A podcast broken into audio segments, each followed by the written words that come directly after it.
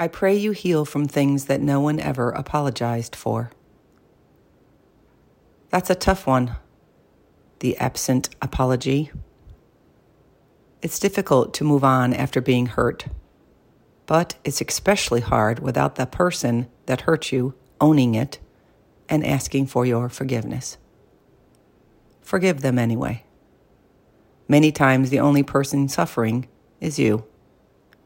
They don't realize how much they hurt you, or they are not invested enough in the relationship to care. Holding on to this pain causes you to suffer. Let it go. Life becomes a lot easier when you learn to accept the apology that you never got. Be willing to move on.